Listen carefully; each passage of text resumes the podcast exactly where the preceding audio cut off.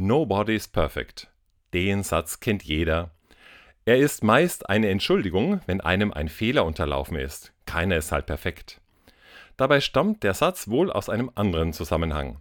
Eine englische Frau soll zu ihrem Mann gesagt haben, nachdem der sich in ihren Augen unmöglich benommen hat, You are a perfect idiot. Darauf erwidert er, Nobody is perfect. Spannend. Da wehrt sich jemand gegen eine Herabsetzung nicht mit Rechtfertigung oder Aggression, sondern mit Humor und Ironie. Und man spürt sofort, da wird der Teufelskreis von Angriff und Gegenangriff durchbrochen. Witz und Pfiffigkeit machen den Raum zwischen den beiden Menschen wieder weit.